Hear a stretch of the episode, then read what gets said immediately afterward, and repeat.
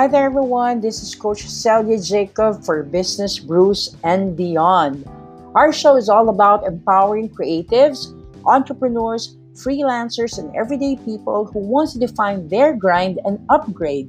This is the channel where we talk about ideas, real stories that inspires and create a ripple effect of kindness and support through the power of connection and collaboration.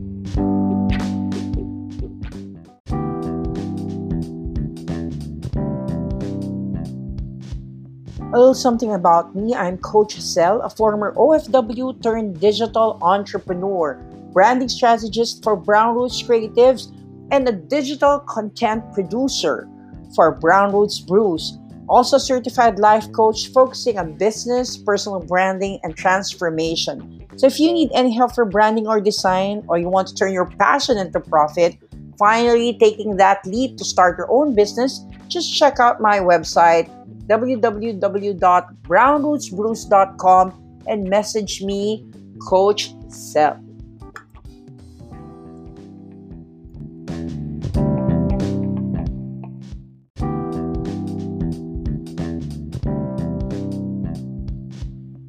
Our guest for tonight is a very dear friend who will talk about Manda mentality, how he was able to adapt, pivot, and you know cope up with what's happening to the new normal.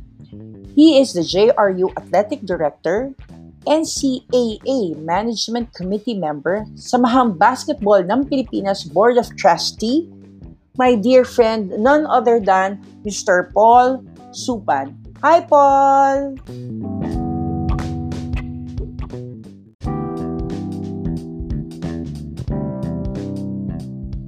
Hi, good evening. Thank you, thank you. Good evening thank sa you, Paul. mga nanonood. Uh, Yan. May dalawang Thank you. nanonood. may dalawang Oy, nanonood ganda. ngayon.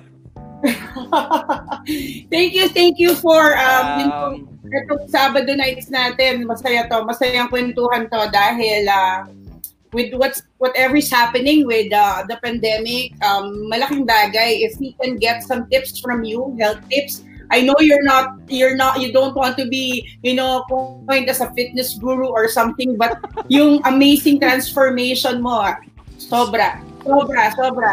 As in from from super super ano talagang uh, uh, sabihin na natin wala Baymax look. Ngayon, ngayon, Ding Dong Dantes na ata. Bay na lang, Bay. Bay na lang. Anyway, okay Paul, uh, please tell us, define your grind naman. What's your grind right now? Uh, please let us know ano yung mga bagay-bagay na pinagagawa mo ngayon na a little bit of yourself. So, take it away, Paul. I'm currently the athletic director of uh, Ceresal University.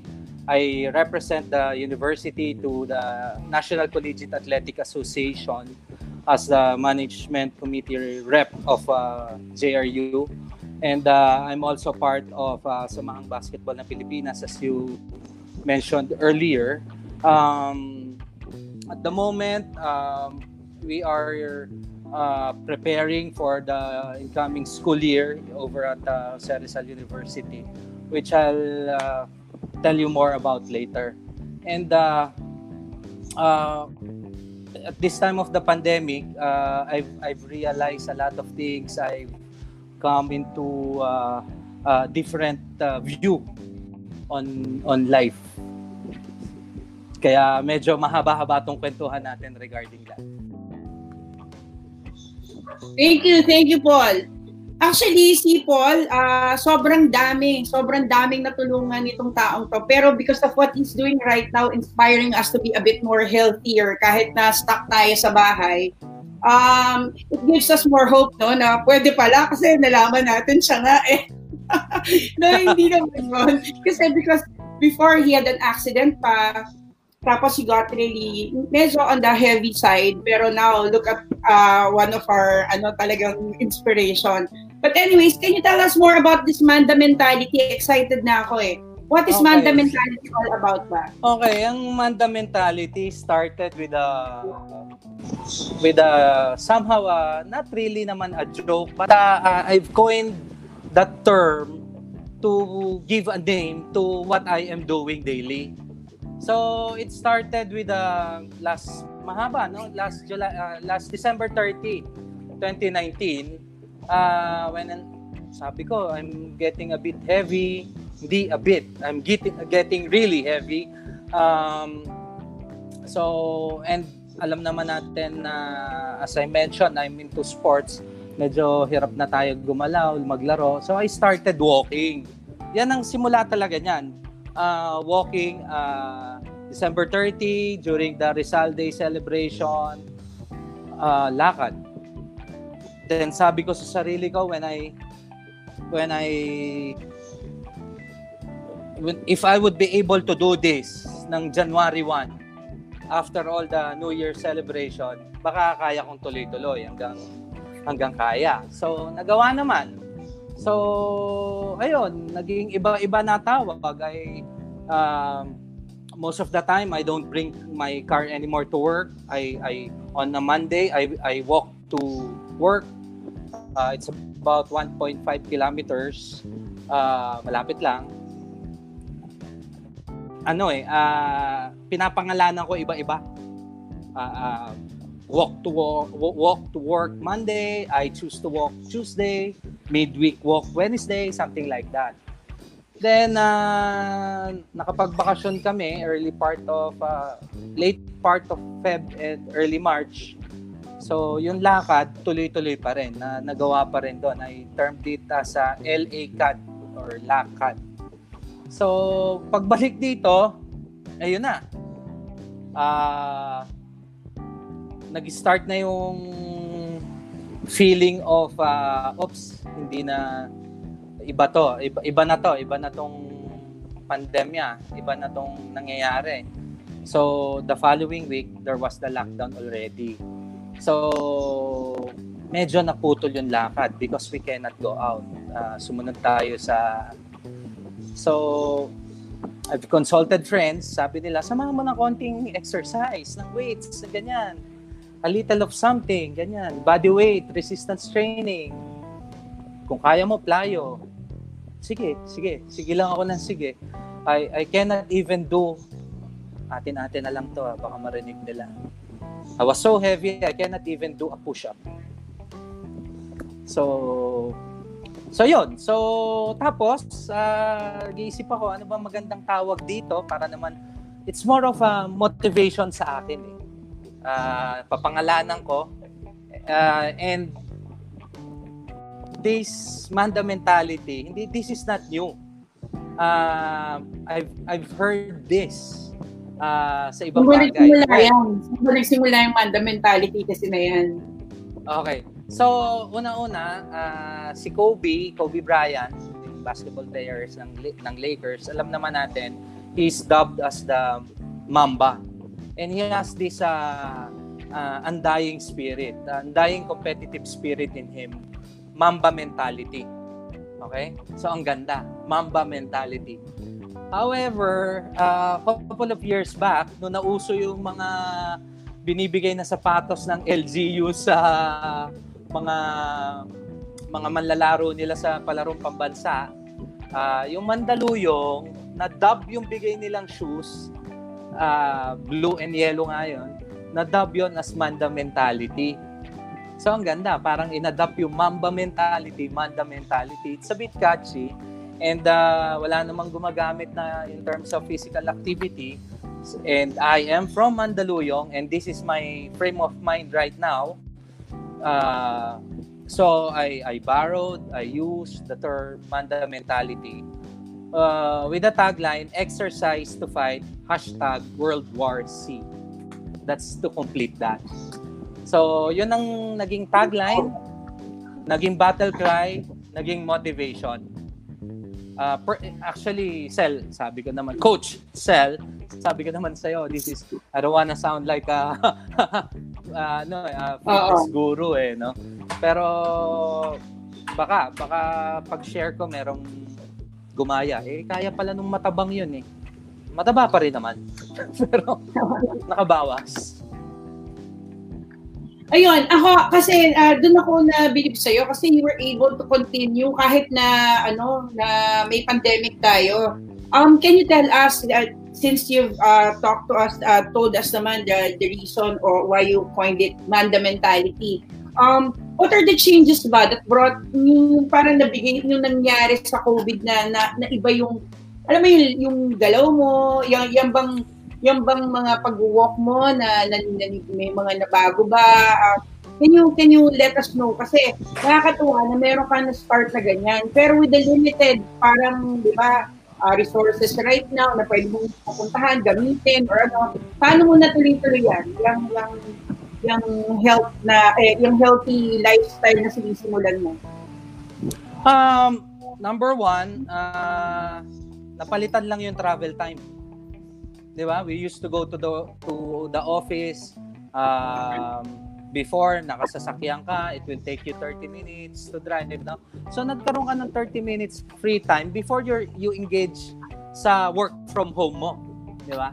So so instead of travel time, I I I utilize that free time to to do physical activity. Syempre, uh, we're not getting any younger we need to do that. Since you brought that changes, no, that topic on changes, uh, uh, I'm sure uh, madaming nabago eh. Ma, ma, madaming nabago sa atin eh from from the onset of this uh, COVID uh, pandemic, no.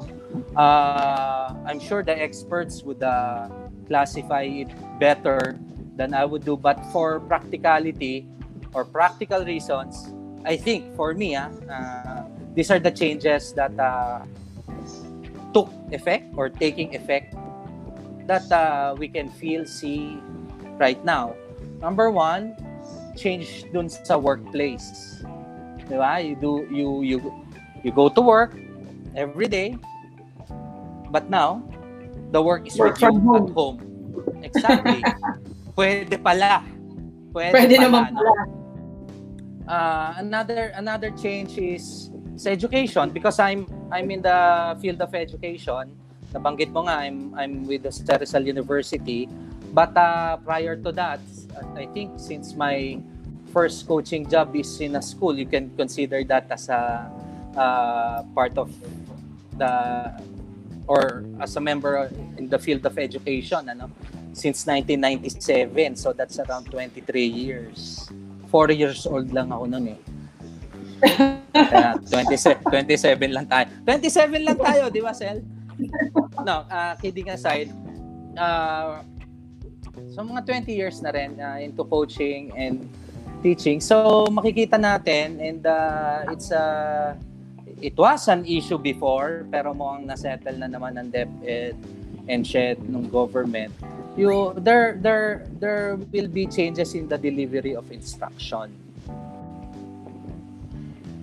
as as Oo, uh, no? by the uh, Oo, parang uh, everybody needs to adapt dahil uh, the online, yung mga, ano mo, distance learning, all these things. Ready ba yes, ang JRU? Yes. Ready ba JRU dyan? Uh, JRU is, uh, uh, is more, is more than ready for for online education. Uh,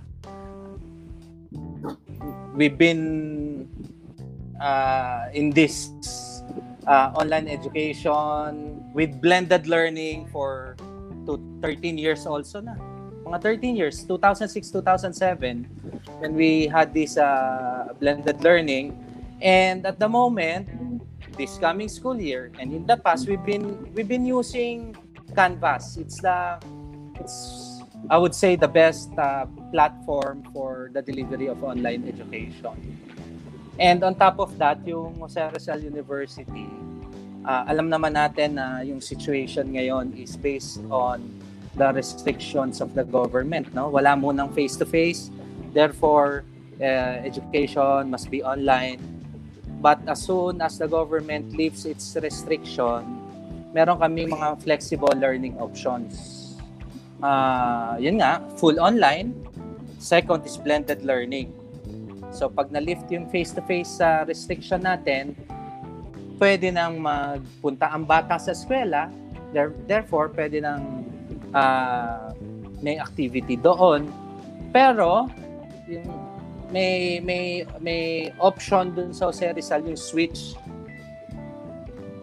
Ano yun? It's an Ano yung innovative uh, op- uh, so full online ka. Nilift ngayon ng government yung face-to-face uh, restriction dun sa instruction. And uh, inaisip mo, oy gusto ko meron akong classroom activity. Gusto ko meron akong schooling. So I can I can switch to blended learning. May Ah, online, okay. merong uh, classroom delivery. Now, eh, nahirapan ka sumakay because uh, it's not yet normal yet, you can switch back to full online. Ah, okay yun. So kasi hindi ka parang minamadali. Hindi ka, parang, you have the option, you have the liberty to choose which one. I can go full online or I can go blended learning. Then there's this opportunity for the student to to switch and switch back. So Ah, that's those cool. are the those are the offerings innovations of Jose Rizal University this year. That's good. Um, for for those of you who are listening, uh, Jose Rizal University is in Mandaluyong. So for those who are interested, um, ano lang si Coach Paul, message lang si Coach Paul um, here. Uh, we're, be, we're, we're going to put the ticker para at least kahit papano we can help some people baka they're interested. Yun. So, message Yeah, and- Paul. Ah, Coach, ah, And with online education, yung distance is no longer a problem. It's uh, the university will bring the class to you through on, its uh, online platform. Oo. Yun nga eh. At saka, yun naman, uh, the good thing about it is everyone is really trying their best to adapt kung ano yung mga nangyari. Other than the work from home, uh, setup, and education, ano pa yung mga sa tingin mo na bago? Which we can Tama. all try to, no? Well, well, I'd like to touch a little something on this kasi medyo uh, although I'm not really an expert, expert lang ako in participating ano. Yung changes in the way we transact or do our business. Uh, most of the kahit Oo. yung kahit yung traditional online stores ngayon are going online ano. And uh, yung mga starting, those who are starting with their businesses, kasi alam naman natin naging epekto sa employment netong pandemic. So, a lot of people began to be cre- creative. No? So, nauso yung online selling. So, yan. Isa sa mga changes yan na if online selling before is very popular, siguro siguro now it's uh, it, it, it has doubled. But there are two other things na to me uh, ito yung mga nakita kong changes. No? One, it's the way, sa sports. Sa sports. Right down my alley. Oo, sobrang affected ang sport ngayon. Oo. Um, remember when there was an announcement of a community quarantine? That was uh, around March 12, Mar- March 13. I'm na, no longer uh, familiar with the date, pero it started yata March 16 of that Monday. NCAA is um, in the middle of a volleyball of its volleyball tournament. Sa buong buhay ng NCAA, NCAA is the oldest premier interscholastic sports association in the country. Nabuo yan yung 1924. We're turning 100, we're turning a century old this coming 2024, which is four years from now. Oo. Another 100. Biro mo, swerte ko ah. Nag-100 na si JRU, di ba? Oo. So, uh, nag-100 ang JRU last 2019. And now, I'm part of that uh, institution. Now, I'm uh, NCA is about to turn 100 years old also, which I'm also part of. So, medyo swerte tayo doon sa mga ganong Swerte. napapabilang sa milestone na yun. So, going back, um, the only time that NCAA stopped the tournament was during World War II. Wow. Talaga? Yun lang. Yun lang. EDSA Revolution, tuloy ang NC. All all big events no, tuloy ang NC. Um, even in the 60s, uh, 67, 68, based on the history books, uh, not all sports were played. Pero uh, tuloy pa rin ang NCAA. There there were there were loose conferences during that time. But this year, uh, nung 2020 March, we are in the middle of our volleyball tournament. In fact, tapos na yung elimination. We're we're going into the semis already.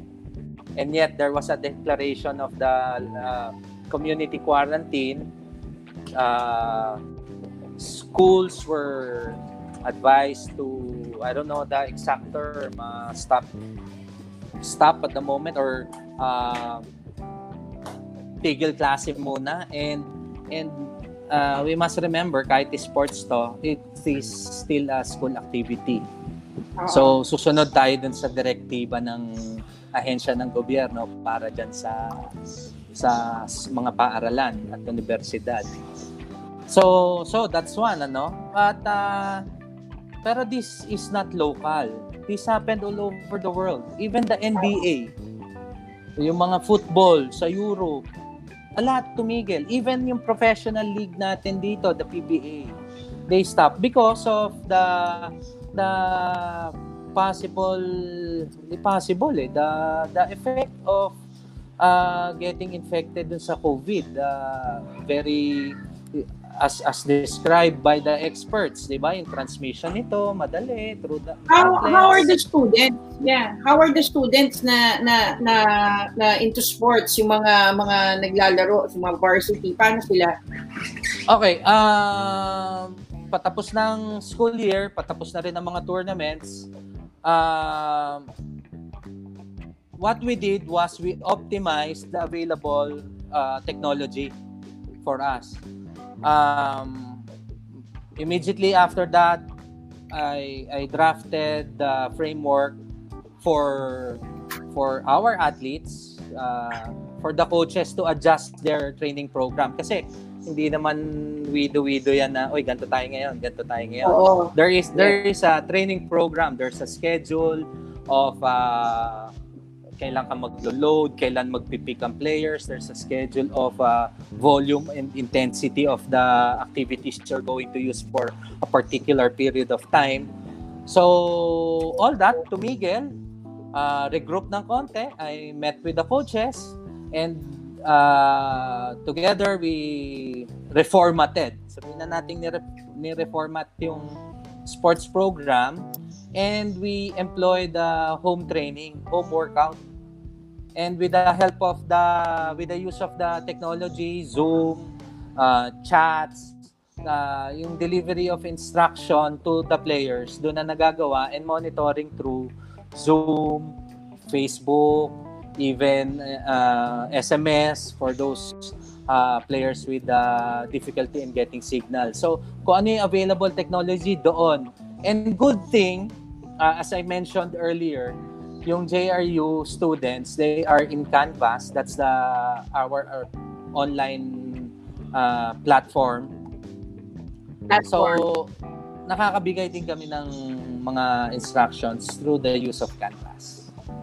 So, lahat ng pwede. Yun, yun, yun yung mga, ano eh, yun yung mga sinasabi namin na at this point, kung ang, ang, ang ginagalawan mo pa rin is the traditional ways, medyo mahihirapan ka And uh, the good thing about what you're saying is even the students are trying to adapt. Siyempre, yung students ang unang-unang parang excited mag-adapt uh, yung mga digital transitioning and all these things. But even the teachers, I think, pare, pati kayo, no? parang naobliga kayo to to learn some of the platforms na pwede nyo gamitin in order for everyone to be co- to communicate. Correct.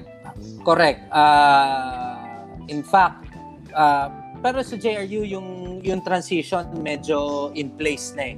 Because like uh, I said, we've been we've been using Canvas for the last three years.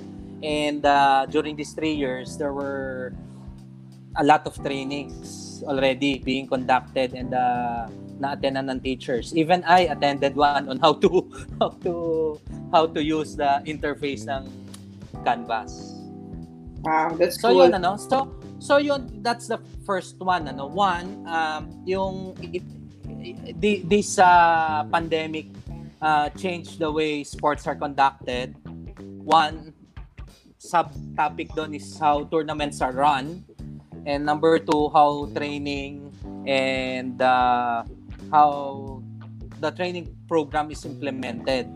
Uh, although a bit restricted, the, there's still a way to send out instructions and monitor. And dito na magagamit mostly, this is to me, ah, to me. To all coaches, I'm sure alam nila to. Because it lessen, it lessen the time for physical activity. Wala kang court eh. Kung swimmer ka, wala kang swimming pool eh. 'Di ba? Puro ka home workout, puro ka puro ka fitness, pero wala kang skill. Uh, this is the best time gamitin yung uh, uh, techniques to learn the skill through imagery and visualization. Uh, you know, sometimes uh, when you keep on playing the skill on your mind, it it becomes automatic then. Eh. Yeah. So it, it really helps, di ba? So that's uh, uh, imagery. You you you play the for example, I am a table tennis player. Wala akong kalaro ngayon, wala akong court sa bahay, wala akong table sa bahay. Papalo ako. Kaya sometimes, di ba? Uh, kung makikita mo sa kahit sa Wimbledon, sa PBA, sa NBA, before they take a shot, di ba? They do that. Parang imaginary action. So I think that's imagery also. And another thing is uh, visualization. Uh, you visualize yourself in a certain situation. Uh, so that uh, you constantly play that in your mind so that when the situation comes uh, madali na for you to re- to react 'di ba sometimes kasi sa sports reaction is very important if if if what was given to you was if what was given to you is new to you mag-iisip ka pa eh oh ano yun yung nerve impulse, di ba? Yung science behind that. Yeah. Send signal bago ka makaisip. Pero kung alam ko na yan, bago mo pa nasabi sa sarili mo, alam ko na yan, naka-act ka na. Yes, diba? totoo yun. So, uh-huh. so, so I think it, it, it is just an example on how to maximize the time of the athletes now uh, who are in their homes. One, home workout, and uh, mental techniques such as visualization and uh, imagery. Tsaka kung may salamin sila, uh, error correction. Ano ba yung sinasabi sa akin madalas ng coach ko na mali yung kamay ko dito? Tingin nga sa salamin. From there, they can correct themselves.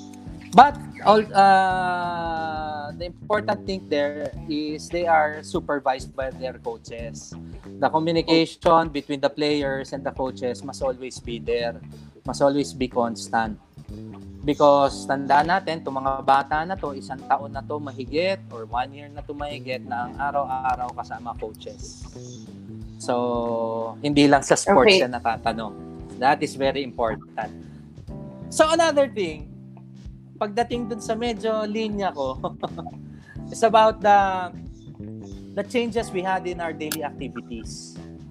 Ito, yeah. I'm sure everybody can relate. Okay, dati, ito I'd like to share lang ah. Uh, I'm a bit madaldal on this. Uh, because ito yung una ko natutunan. Ang una ko naisip, we're on a lockdown, we're, we're on a quarantine, hindi regular ang paglabas. Di ba? Kahit pwede Bawal lumabas. Hindi, kahit pwede ka lumabas because you're going to get essentials essentials naman, ayaw mo din eh. Para sa sarili mo and for your family, ayaw mo din. Di ba? Yeah. Kasi ang kalaban natin dito, hindi natin nakikita. So we'll never know. And and hindi ito parang sabi, new nga, eh, new coronavirus, di ba? So hindi, wala pa tayong idea during the early stages of the the community quarantine. So, ang laking na bago. So, nangyari, instead na sa amin, sa, dito sa household namin, ang ang nag-grocery si Stephanie. Ngayon, ako na. So, ganun. Ikaw, And, ikaw uh, yung alay. Ikaw yung alay. ikaw yung alay para sa ako, ako daw yung ano, pain, pain. so, so, ako na, no? So, yun ang una ko na-realize. Hindi pwede yung kagaya dati na aisle by aisle ka mag-grocery. Um, and I always likened my trip to the market, to the grocery, para akong caveman. Para kang caveman. Nalalabas ka lang sa cave to get provisions, hunt for food, balik ka agad. Kung hindi, baka abutan ka ng dinosaur. So, yun ang parating na isip ko. Get, get in and get out as fast as you can. So, ito yung mga one of the changes do sa daily activities mo. And like sa akin, uh, naging for for for three months already from December 30 to March naging daily activity ko yung walking.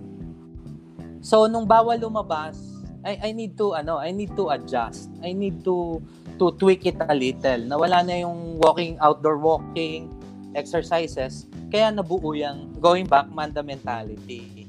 Di ba? So unti-unti, hindi naman natin kailangan, uy, hindi naman natin kailangan na, uy, kailangan ko mag-exercise ng ng one hour kagad. No, no, no, no. It's uh, uh, basta ang objective natin, ada, let me go, can I go into details? ang recommended uh, uh, ano yung healthy, ano yung healthy way to to lose okay, weight ganito, and ano? Okay, uh, I forgot to mention yung Manda mentality which I which I'm uh, using to motivate myself is not really about losing weight. Uh, it's about uh, getting strong stronger. Di ba? So, like I said, hindi nga ako maka-push up noong una eh. Di ba? So, the motivation so, ngayon, is different. Hindi pala talaga para lumiit lang. It's more of yung strength.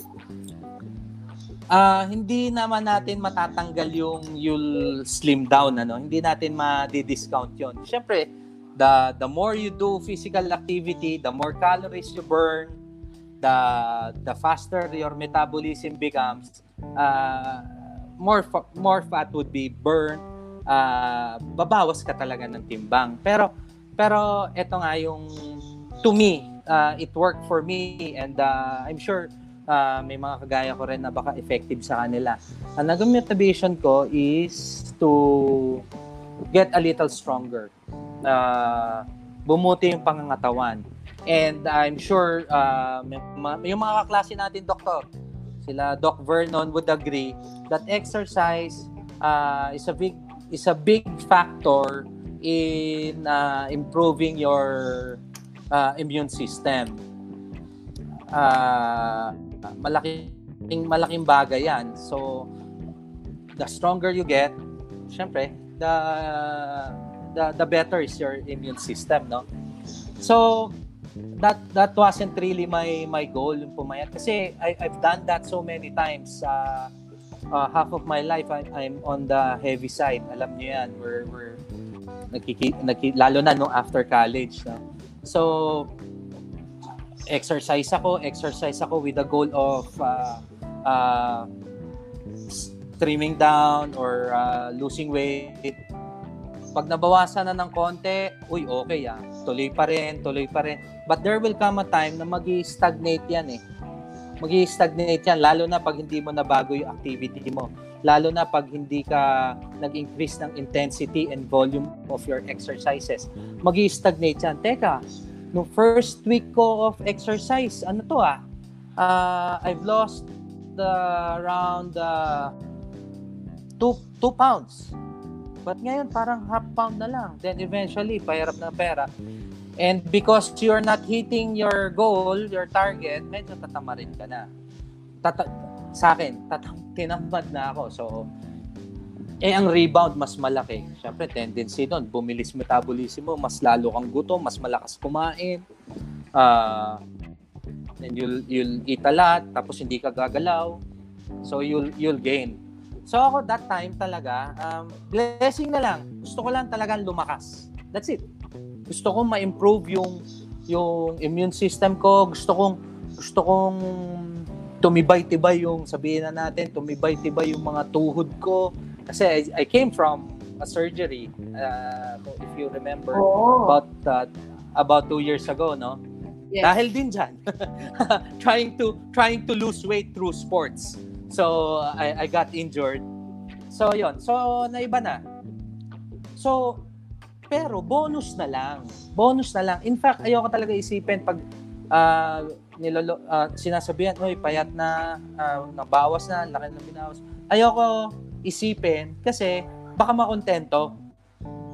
Baka ako makontento na Uh, kasi baka gan, uy, okay na ako. Ba't pa ako papaka, why, why do I have to do that? So nakakatuwa. As, whereas compared dun sa goal ko ngayon, gusto kong lumakas, today, I made 20 push-ups. If I can do 21 tomorrow, na-achieve ko na kagad yung goal ko. Or if I can do another 20 tomorrow, na-sustain ko yung goal ko. Di ba? Something like that. Pero and bonus na lang yun. So, thank you for for uh, taking notice of that. And uh, uh, hindi ko pa rin isipin. hindi ko pa rin isipin. Para, para, baka makontento eh. So, so, having said that, uh, para dun sa, kasi ganito, no? Uh, sabihan mo lang pag masyado na ako madaldal. uh, Hindi ako na. Remember, i-connect natin number one, yung change doon sa workplace. From office work to work from home. Di ba? Most of us, office work.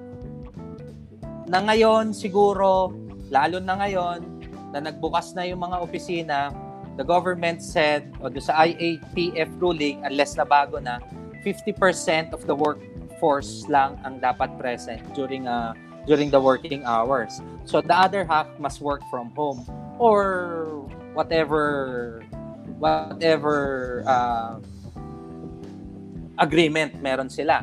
So most of the time, itong mga nag-o-opisina dati nasa bahay lang. Alright? Um, dati, papasok sila sa opisina considering hindi sila nagda-drive uh, considering they're using public transport from their house, lalakad dyan papunta sa sakayan ng jeep, which takes about 5 minutes. Tapos, kung mag-MRT yan, may hagdan konti. In other words, merong physical activity nangyayari papasok pa lang sa office. Eh ngayong work from home, kung hindi sila naka-second floor, lalabas lang ng kwarto yan, 5, 10 steps, nandun na kagad sila to do their work from home. So yun sinasabi ko, the changes in our daily activities. Yung, we must include there uh, uh, time. We must allot time there for for uh, uh, physical activity and exercise. So, teka, ang hirap naman yan, sasabihin ng tao. Ang hirap naman yan, eh, eh hindi naman ako hindi naman ako athlete hindi naman ako active talaga. Dati pa, madali ako mapagod. Why would I engage in an exercise? Ngayon, merong movement or merong advocacy that you move two minutes every hour that you are awake. So kung tulog ka for 9 hours a day, you are awake for 15 hours. Every 2 minutes, do something kung nanonood ka ng Netflix na 2 hours, at a certain minute, you stand up, walk around for 2 minutes while watching Netflix. The next hour, walk around. Okay? Um, napakagaan, parati natin ginagawa yan. So, 2 minutes every hour. Magsimula tayo sa small movements. Um, kasi the change, uh, magsimula tayo sa small movements, then gradually, as you go along, just like me, nagsimula sa lakad, now, kaming mag-asawa, we're running now, very short distances lang and uh, slow pace, pero at least may improvement na from yeah. From walking from walking. Pero we do still walk. So yun. And look. 2 minutes every hour nagising ka. Kung gising ka ng 15 hours that's 30 minutes a day. Gagawin mo yan Monday to Friday. It will yield you 150 minutes. Okay? Which is the re- recommended number of minutes a week for, physical activity. With that, with Yan the minutes lang every hour, parang ma-achieve mo na yon Yung recommended Two minutes. na ano. Ang recommended kasi 150 minutes a week. Uh, It Okay. has something to do with the blood circulation, uh, res- uh, tama ba yung term ko? Diyan ba si Doc Vernon? Uh, respira- respiration. yung- Kamustahin mo muna raw yung mga nanonood sa ano, San Felipe. Ay, classmates. Ah, post nyo na lang yung mga kontra nyo. Ah, no, no, ah, yun nga, yung sa eh, two minutes every hour. May kahit stretch lang, move your arms like that. Ha? Lateral raises like that. Ah, ayan, nabanggit mo yung San Felipe. Mula prep hanggang high school tayo, may exercise tayo na forward, up, side, Ah, calisthenics. forward sa calisthenics. Do that for two minutes every hour. So, 30 minutes a day, kahit magpahinga ka na Sabado, Linggo, wala kang gawin, mag-Netflix ka maghapon, you'll achieve the 150 minutes. Pero once it's that's uh, that activity is in your system, up, ikaw na mismo, dati mauobliga ka eh. Oh, 8.15 na. Ito na yung ano ko. Tayo na ako. Oops, 9.15 na. 10.15 na. Before you knew it, after how many days of doing it every hour, kahit may ka-meeting ka dyan, kahit nasa Zoom ka, magagaganong ka na. Because it's... Kasi ano na eh, no? Naka, naka ano na sa katawan mo eh, no? Parang pumasok. oo, sa number one. Oo. Uh, I have a story regarding forming a habit which is uh, which is a part of the history of Manda mentality. So um yung exercise na Manda mentality as much as possible ayo ayoko na i-pressure yung sarili ko na I have to do this exercise this morning at this time you have to wake up I don't wanna do that may pressure ka na sa trabaho, may pressure ka na with other dealings. Why would you pressure uh, yourself to do something na gusto mo naman gawin? So do it in your free time. Okay, so sabi ko, sige, uh, I just have to walk. Uh, yun lang. Pero hanggang kailan ko masusustain to? Um, alam naman natin, pag may bago kang gadget, di ba? Pag may bago kang gadget, halimbawa yung pedometer, bago yung pedometer mo, gagamitin mo yan araw-araw kasi gusto mo abutin 10,000, 10,000. Pero as the days go by, magde-decline yan. Yung pedometer mo magiging uh, paperweight na. Di ba? So, so nag, sabi ko, paano ko ba ma-incorporate sa lifestyle ko to? Paano ko ba magiging habit to? I came across this reading. This is very interesting. You know, uh, I'm not really a wide reader. So baka tawanan nyo ako na, eh mula nalaman yan. So I came across this reading, baka hindi pa nga reading, baka quote lang eh. Sabi doon, it, it, it takes 21 days to form a habit. O sabi ko, 21 days lang ah. Eh mga January 6 na yun. O di naka 7 days na, naka 8 days na ako kasi December. Pa 13 days na lang habit na to. Then I continued walking. Go to work, walking. Going home, walking. During free time, walking. May elevator ang JRU, hindi ko ginagamit. Walking. So, then naging excited na ako. Malapit na yung 21 cell. Yes, konti na lang. Habit na. I'm relying on the number, on the theory. Tinignan ko ngayon, uli, nasan ba yung quote na yun? Kasi kailangan ko i- i-post sa Facebook to. Kailangan ko i-post sa Facebook na 21 days, you form a habit, tapos lalagay ko, for 21 days, I was walking. So, nahanap ko nabasa kong yun. May nabasa naman akong article. That's not true, sabi nung article na nabasa ko. It is a shortcut for the real number of days you need to form a habit. You need six weeks to form a habit. Eh, 20, 20, 20 na yata ako noon. O, konti na lang eh, konti na lang eh. May upang Sabi, kumontes. kalahat, tumakyat pa eh. So sabi ko, sanda, di bale, gawin ko na. gawin ko na. Kasi kesa naman wag ako maniwala tapos tigilan ko. Gawin ko na. So ganun na naman for 40 days. In fact, uh, one day during these 40 days, uh, napatodo ko ng, to, ng gusto kasi when Kobe died, the following day, I walked 8 kilometers. And, um, well, pinopost ko yon yung mga ginagawa ko, not para naman not to brag, but to, uh, ang, ang objective ko noon is parang Facebook is my diary. Di ba? Para pag tanda ko, buhay pa yung Facebook. Yes. Yes. So, 8, pinost ko. May nag-comment akong kaibigan. Sana hindi siya nanonood ngayon. Dahil sasabihin ko sa kanya, pinahirapan niya ako. Sino ba yan? Sino uh, ba yan? uh, yung kumpare, yung kaibigan ko from UPC Edsel. Nag-comment doon, sabi niya, pare, bukas 24 ah. Kasi Kobe yung, War, number 8. Kobe. Oh, dalawa kasi yung number niya, number 8 and number 24. So, nung, sabi ko, sige, gagawin ko yan tatlong araw.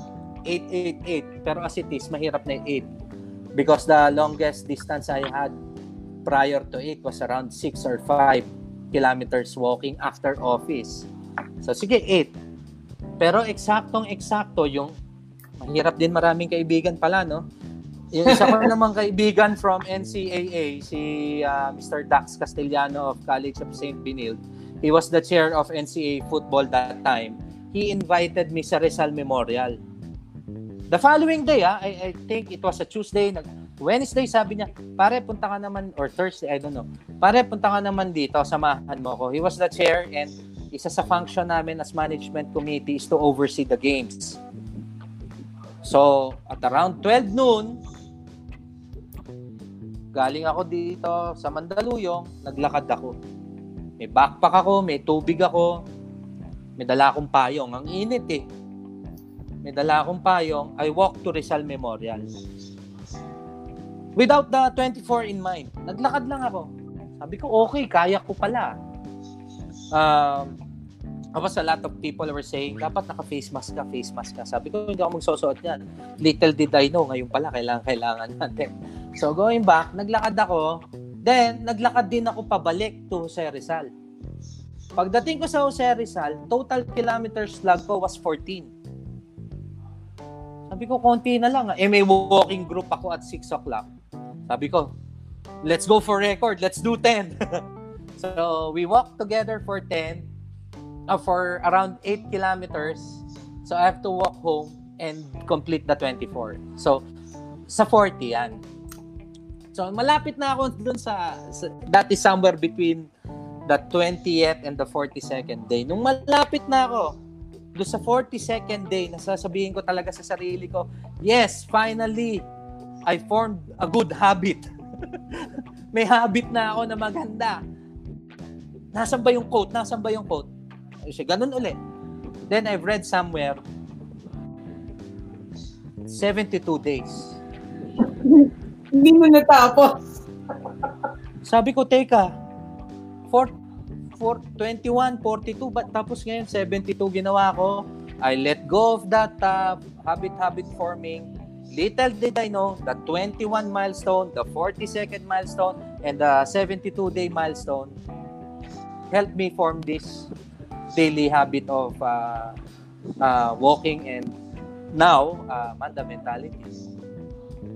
I think uh, yun naman talaga yun eh. If you if you just make sure na parang under yung certain discipline to follow something na hindi mo naman masyadong pinupush yung sarili mo para tamarin ka. Kasi ang dami, for sure, ang dami niya yung parang nakakatamad. Like before, na, makikita ko may mga posts, walang Spotify, walang ganito. So, di ba, parang ang dami, uh, ayaw mo tumayo.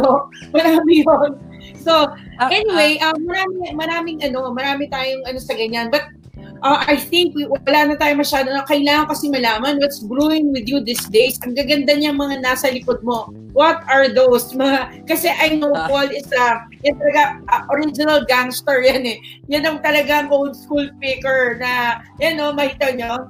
Um, what he has is uh, a collection of sobrang awesome mga old school can stuff. I, can, can, that, I, can, Can I Sige, move? pakita mo. O, oh, yan, move mo. Okay. Um, yan. So, so halo halo, halo halo. Now, uh, what is the picture ba? Like, can you can you show us? I can you tell us kasi that's something na ano eh. You're you're picking you're, yun yung mga ano mo eh, yung mga activity mo before. Yan pa ba nagagawa mo ngayon? Uh, yes and no. Yes, I look around but I controlled myself from buying. Uh, unang-una, mahirap din. Mahirap din mag-meet up, di ba? So, yes. So yon um, meron akong ano, uh, konti lang. Uh, I, I pale in comparison sa mga talagang nagko-collect. Pero kahit konti ito, eh, I'd like to share it with you. I have uh, here, if you may, I have Beatles collection here. Oo, uh, kasi mga Beatles, Beatles, talaga ko, yan eh. Um, mga Hot Wheels, ayan. so I have that. We have we have uh sorry, we have uh things uh, may mga books na Beatles, figures, uh, lunch boxes, a set of watches, limited edition, tapos may mga puzzles, no? So, konti lang siya. But, pero doon sa Beatles ko, ito yung pinaka-favorite ko if I may share. Kasi uh, I don't really collect Funko Pops, pero when I came across this, I got this not because it's a Funko Pop, but because it's Beatles. Tapos, uh, little did I know na vaulted na pala siya. Kung ano yung vaulted, I'm not really into it. So, pero mukhang wala na yata pinoproduce or mahirap na makakuha. So, this is John Lennon, Paul McCartney, George Harrison, tsaka si Ringo Starr. Pero syempre, wow. meron din tayo, meron din ako ng version ng paborito natin na parang Beatles na Pilipino. Eraserheads. Wow! so, so yun. Tapos a little of old things. Um, alam naman natin ngayon yung mga bata, yung mga anak natin into into gadgets, no? So, gusto ko sila matutunan nila to. Hey! uh, nilaro natin nung araw yan. Nasa pa ba iba? Ito, uh, ito na yung pinaka high-tech noon. I have a I have a game ano and watch. It's working. Ano ba yung octopus? Manhole. Manhole. Manhole. And, syempre, nung bata tayo, uh, ano ba pinakasikat na cartoons noon? Ano yan? Voltes 5. Batch. Voltes 5. So, yun din. Meron din tayo mga konting collection ng konti lang naman. Yun, Pero, so yun yung nakawa eh. Kasi um, I think dahil sa, sa COVID, nagkaroon ka ng chance na lalong uh, ano yan, tutukan yung mga collections mo. Ah, uh, ang downside may nabuksan akong isa. hindi ka, syempre kung nasa opisina ka, pag nakita mo, sandali mo lang makita. Pero kung work from home ka, katapat mo, dito ako nagtatrabaho. Makikita, ang ganda nung buksan ko kaya. So nabuksan ko, nabuksan ko, nilaro kong konti. Tapos binalik ko na. Pero syempre, nabuksan na. So, yun, yun. Uh, it helps me, ano rin, uh, fight uh, boredom. Di ba? Minsan kasi, yun, oo. Minsan kasi, ano, uh, you find things to do in the house. I'm sure a lot of us sa mga nakikinig dito, yung uh, panonood ng TVs, number one sa kanila yan, di ba? Entertainment, Netflix. Pero kung buong araw na yan, so you find something to do. Uh, lately, mga friends ko sa Facebook, I see their post na woodworks. Uh, gumagawa ng table, cabinet. Si Eds pa yata yung na na push into uh, uh, uh, I was really I was inspired too by them. Uh, I did some I did some konting painting dito sa bahay with the help of the kids para mayroon yung mga ganung bagay and yung mga toys dyan. Yung mga ano, no? Parang yung mga things na, yun yung mga things na pwede natin sabihin na parang a bit of a silver lining sa, sa nangyari ngayon with the pandemic. We we we got back to the basics. We get back to the nag, nag bumalik tayo And at the same time, nagkaroon tayo ng chance to reconnect with whatever it is na parang what makes us happy, what sparks joy within us. Yeah. Na minsan kasi puro work, di ba? Oo, oo, oo. Ah, malaking I, I I cannot ano eh. I cannot say na buti may pandemic. Hindi ganoon eh. Parang parang Hindi because naman. of this mara Oo, pero parang yung nagkaroon tayo na opportunity to to do things na wala tayong oras dati. Di ba? Oo. So, yun na lang eh. So, If yun you're, yung, you're going to look at it na lang with like that, parang Ah, siguro, um, kasi eh, alam naman natin yung yung yung, yung pag, pagkagrabe na ibigay sa atin ng pandemic na to. Pero looking at yung paano tayo nag-adjust, nag-pivot sa parang siguro yung mga ways for us to cope up, bigla tayong ma bigla ma- pwede naman pala, pwede naman pag lang ganun lang kasimple, pwede naman palang appreciate din itong mga bagay-bagay. And at the same time, yun And- nga, you, got to focus on your health. Kasi yun yung talagang Yes. gusto natin anuhan ngayon eh. Ayun. Um, And- ayun, and- um, and one more sige, sige, sige. Uh, one more thing. Uh, because of where we are right now, uh, maaring naka-lockdown tayo, naka-quarantine tayo, may restrictions tayo. Pero, if we're going to look at the bigger picture, parang lumapit lahat eh. Di ba? Hindi mo na kailangan pumunta sa trabaho to work. The work is in your house, nas in your home, work from home. Yung mga kaibigan mo sa ibang bansa na they have the same uh, lockdown or quarantine or whatever term they they were using there is with you sa Zoom. Di ba? So ngayon, Mhm. distance is no longer a problem. Yung schooling na dati, Yes. uy, gusto ko gusto ko mag taga taga Bicol ako, gusto ko mag-aral sa Jose Rizal, saan kaya ako titira? Mag no, ngayon distance is no longer a problem. Enrollment is a one click away. Uh, uh, attending classes is one click away.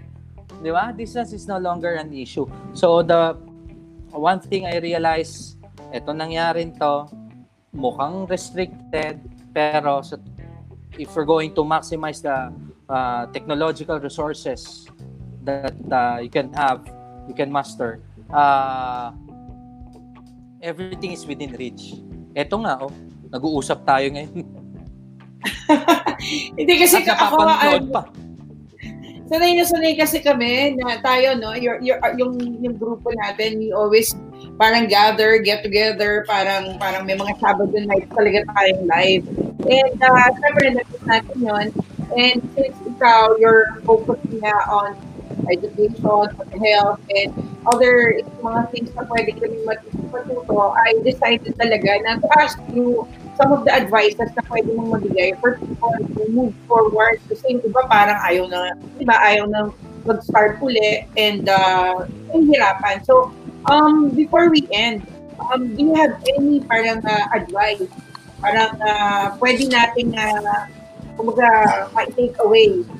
Uh, pero, uh, gusto ko lang palang i- i- i- yung sinabi mo na dahil dito sa COVID din na to, you get to parang yun nga, tulong, talaga naman tumutulong tayo, pero kahit na minsan hindi na natin siguro kailangan bumili, we still buy from the small uh, sell, yung mga online businesses right now kasi parang it gives us hope.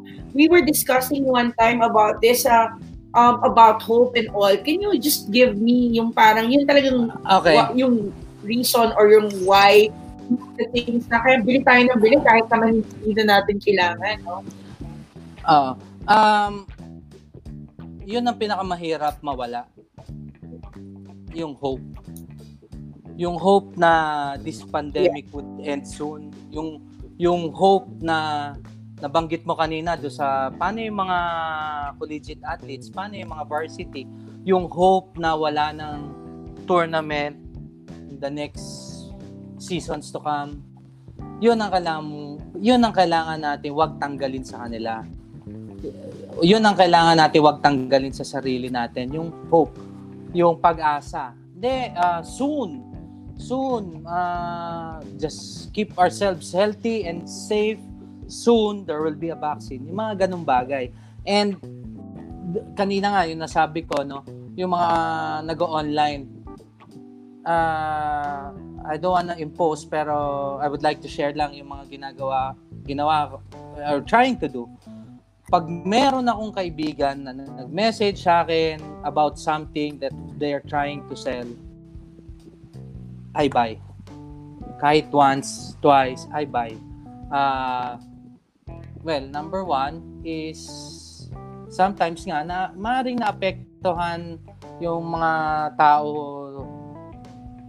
from their previous work because of the COVID to to to, to now no and that's a good way of uh, earning so let's help them let's let's let's help our our, our friends our yung kakilala mo or kahit hindi mo kakilala lalo na, kasi 'di ba sometimes magtatanong ka da, ah, kahit ako eh kahit ako eh I I would like to sell something Di ba? And I hope my friends would buy from me. Di ba? Mga ganung bagay. So, so yun. Uh, that's one way of uh, helping the people around us. And uh, that's a good thing. Um, I think uh, you touch a point there na I think most of us are trying to ano to to do then while we're giving um, you know uh, opportunity chances to those who are you're knocking sa mga messenger natin at nagsasabing try mo naman to, buy mo naman to. But you gave uh, a very, very good uh, reason.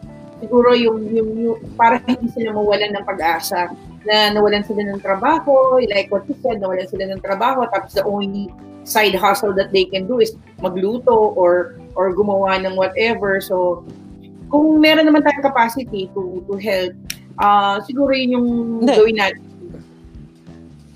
Uh, that's on that's on top of masarap talaga. Masarap talaga yung masarap talaga. Masarap talaga yung leche plan. Masarap, eh. mas, masarap talaga yung uh, that's a, yan ang benefit ng Manda mentality. You can eat whatever you like. so, so, masarap yung leche plan, masarap yung lechon, masarap yung inasal, yan yung yan masarap yung, yung tinumis, masarap yung tinumis ni Komisari. oh, oh, yeah, yeah, yeah, yeah. Tama, tama, tama. Um, yung mga ganon. So, tapos, kung, kung ano, kung another thing that uh, gusto ko rin gawin or ginagawa ko ngayon, kung just in case, hindi ko naman talaga kaya bilhin. Hindi ko kaya bilhin or talagang uh, help your friend find the connection. Di ba? Kasi tulungan yan eh. It will, uh, eventually, ikaw din, uh, you will need to do something and you will be asking for help. Tulungan naman yan. Tulungan. Ako, Actually, mas matibay tayo pag sama-sama. I, I think, ano, yan ang one thing na talagang uh, sobrang inspired ako sa mga ginagawa mo. Kasi even before, even when I was uh, out of, uh, of the country, yan na rin yung ginagawa ko. But then again, seeing you, how you connect people, sabi mo nga, it's a matter of how many connections lang, di ba? To meet the right people who need some. Yun yung narinig ko sa'yo before. And um, yun yung I think very important with us. Ako ah, sa akin sa sa sa industry na iniikutan din is yung connection leads to collaboration. So, uh, hindi ka man, uh, di ba, hindi ka man naka, kung ano man ang uh, mo ngayon or, or hindi mo makuha. At the end of the day, uh, you will be known as somebody who connected someone to something na kailangan nila at that particular moment. Kaya, yun, na-appreciate sa'yo talaga yun dahil pag may tinanong kami sa'yo, you always, ah, oh, sige, hahanapin ko yan or whatever. So, uh, those are the things I think that we should all develop, lalo na ngayon na if, if kahit hindi naman natin kayang pili o uh, uh, mag-take service ng mga friends natin, we know some people, connect them para kahit pa paano naman hindi sila mawala ng hope. But then again, mm. after we're, we're almost uh, out of time, I just want to ask you, no, Uh, do you have any parang uh, tips nga na pwede namin iuwi okay. after um, this because talagang um, marami kaming natutunan from you but siguro um, can you sum it up kasi sobrang ano eh sobrang daming kwento na pwede namin uh, ma- ma-get from all of this uh, may isang mapulot lang yung dalawang nanonood sa akin ngayon. uh, masaya na ako. Pero eto, kasi we've been here, uh, etong uh, dealing with the pandemic or dealing with the, situ- with the situation we are in right now, alam na natin to dati pa. Alam na natin yan. Yung, yung ginagawa ngayon, yung sinabi ng gobyerno, wash hands, bata pa lang tayo, galing tayo sa labas. Oh, magugas muna ng kamay bago kumain. Alam na natin lahat yan. Ang problema lang is we tend to forget to do things. So, para madali nating maalala, uh, I will share with you yung isang ginawa ko. So, parang uh, how I see these things, uh, how I see what's happening now sa kapag kapaligiran natin through the titles of Beatles. Beatles. Yeah. So, So nung bago tayo magka-pandemya, bago magkaroon ng COVID-19, it is just a day in a life. Sabi niya, it's uh, it is our usual routine before the pandemic. Sabi do sa kanta, get up, get out of bed. Uy, libre to ha, kumakanta na ako ha. so, so, so you wake up, get out of bed, drag a comb across your head, So that means you're getting ready for work, for school, transact business or whatever. So that was your, that is our daily routine. It's a day in our life.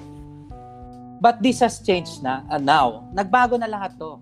Simulan dumating yung pandemic, nabago na. And alam naman natin yung mga changes because this day in our lives is from yesterday. That's the number two on your playlist. Yesterday. 'Di ba? Sabi do sa kanta na 'yon, uh, yesterday, all Sel, can you sing it for us? Ikaw na lang. Sabi, di ba? Sabi, yesterday, di ba? All my troubles seem so far away. Now, it looks as though they're here to stay. Tama ba ako? Yung mga lyricist dyan, yung kanta. Oo. Yung vocalist natin, can I, si Pierre, baka pwede niyang padala lyrics sa akin. Yes, it's here to stay. The virus is here. Uh, in fact, four months na, o ilang months na ba? Six months na ba? seven months na na nandito yung virus sa mundo and four months na tayo nasa, nasa lockdown or quarantine, it is here to stay. And the virus is here. The virus is there. And the virus is here, there, and everywhere. So that's the so that's the third on your playlist. We don't see it, but definitely we can feel it. So let's do whatever we can not to have it, not to get it. So ngayon, so everything is new to us. Bigla nagkaroon ng curfew, bigla nagkaroon ng in fact, uh, the early stages of lockdown, nagkaroon ng rationing of oh, wag kayo lumabas, dadali namin yung pagkain sa inyo. Kami, we receive from our barangay from our barangay supplies, no? So, pero syempre, pag naubos yan, lalabas ka, nagkasabay-sabay kayo lumabas, there's a violation of social distancing, uh, nung nilift yung restriction sa public transport, di ba? We saw in the news, ang hirap. So, that will be the, pang ilan na, pang apat na on your playlist. Expect Helter Skelter. That's the, that's the chaos. That's the chaos uh, we are exper- we are going to experience lalo na nung first part 'di ba? Uh, as as expected yan expected yan medyo magulo kasi everything is new di parang buong buhay ko ngayon ko lang naranasan to. Uh, so you got to have a plan. You have to have a schedule with the health protocols in mind. Okay another reminder from the title ng song ng Beatles would be Long and Winding Road. There is no vaccine in sight nor a cure yet. So, development of such is going to be a long and winding road. Matagal pa yan. Uh, nababasa naman natin, I'm no medical expert, uh, pero alam natin, to develop a vaccine, it will take time. So, while we are waiting for this drug to be developed, to be out in the market, let's all remember to follow the health protocols designed by DOH. Mm, and on top of that, uh, exercise. Uh, main bulk of our discussion here, we promoted the benefits of the physical activity. Sabi nga ng Beatles, the sixth on your playlist will be boy, you gotta carry that weight. It's time for us to embrace a healthier lifestyle. Uh, if you're on the heavy side, like me, try to exercise and uh, uh, be in the average uh, weight. Kahit kahit I don't like to use weight as an indicator. And if you're uh, a little on the other side medyo payat try to eat some more healthier healthier diet yung mga ganung bagay so again nakakailan na kayo sa playlist nyo seven uh, another way to keep ourselves healthy we were also reminded by the song title of Beatles na come together. Pero don't. Don't come together. Not yet. Do not come together yet. Practice social distancing. Wala munang sama-sama.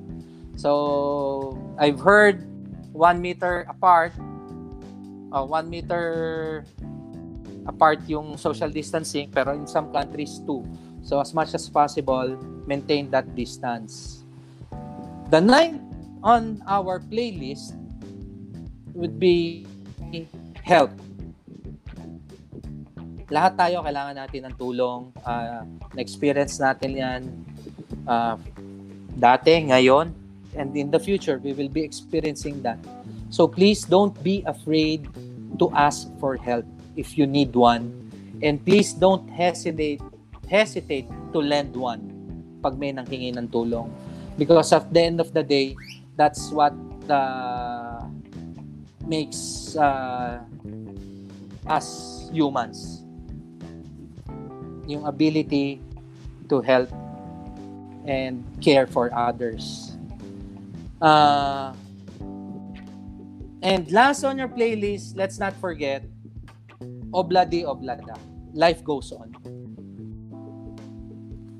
And with that Get your iPods ready, download the songs, play nyo lang, and I hope may matandaan tayo na, uy, uh, come together tugtog. Bawal ako lumabas, bawal ako mag-come together muna with my friends.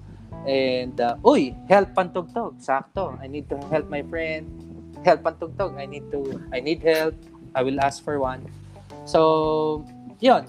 Because, uh, like I've said earlier, the more the more frequent you play something in your mind, it becomes automatic.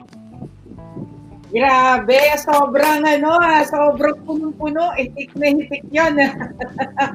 That was a very cool way of, you know, giving us some reminder kasi when the music pops up, sino yung maiisip namin? Parang bigla na lang kami makaka-remind na in, at this time, parang may mga na binigay. So, thank you. As in, sobrang thank you. Uh, with that, uh, Paul, sobrang salamat sa tips na binigay mo. Can you give us muna yung ano, way to contact, ito na, no, yung, yung nasa ticker natin, paul.supan at jru.edu. Yan ang uh, y- number, uh, email. They they yes. may send email or Um, I'm on Facebook. Uh, Paul Supan din yata. Paul Supan din. Kasi hindi ko na may nahanap yung sarili ko so hindi ko alam, hindi ko na matanda kung ano pangalan ko. Paul Supan din, I think. And uh, basta yung picture nun, ganito rin. and uh, I'm on, I think, Instagram, Who Rocks the House with an H. Uh, and on Twitter, Twitter, I think, uh, Who Rocks the House also. Ayun. And I'm, I'm just a text away. Okay. Thank you, thank you. Thank you, thank you, Paul, for ano, uh, helping us understand more about the Manda mentality and inspiring us, you know, to, to not really go for the idea of being, you know, thin and boom body, no? Ang idea is, uh, alam mo yun, uh, to maging icing on the cake na lang siya the idea now is to boost our immune system, more, ano ba yun, parang uh, energized thinking. And, uh, to be uh, healthier. Healthy talaga.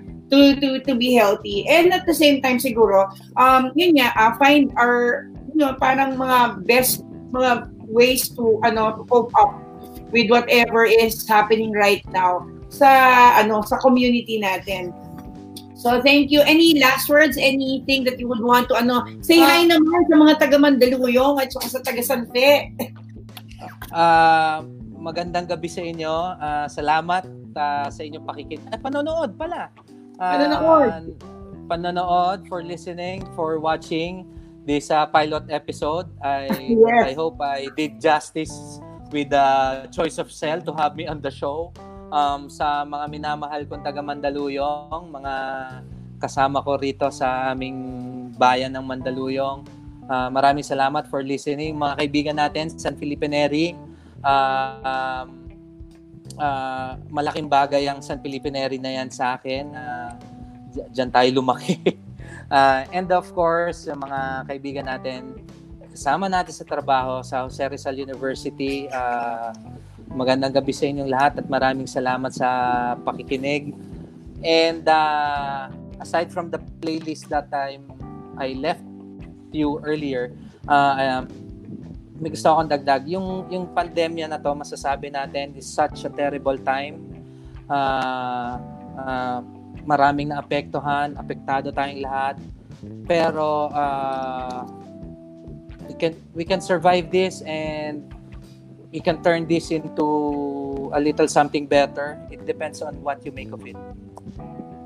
Thank you, thank you. Totoo yan. So, don't lose hope. Um, remember, there are friends around who can help you with what's happening. And uh, most of all, stay at home kung kaya lang for you to stay safe. Yan talaga. And mag-wear ka ng mask pag naglalakad ka, which I, I know naman you do right now. Yes, yes. Yes. Okay, so anyway, that's it for now. We are um, live uh, in several channels, and um, I'm really uh, grateful for those who watched uh, Paul and uh, me for our pilot episode for Business Blues and Beyond.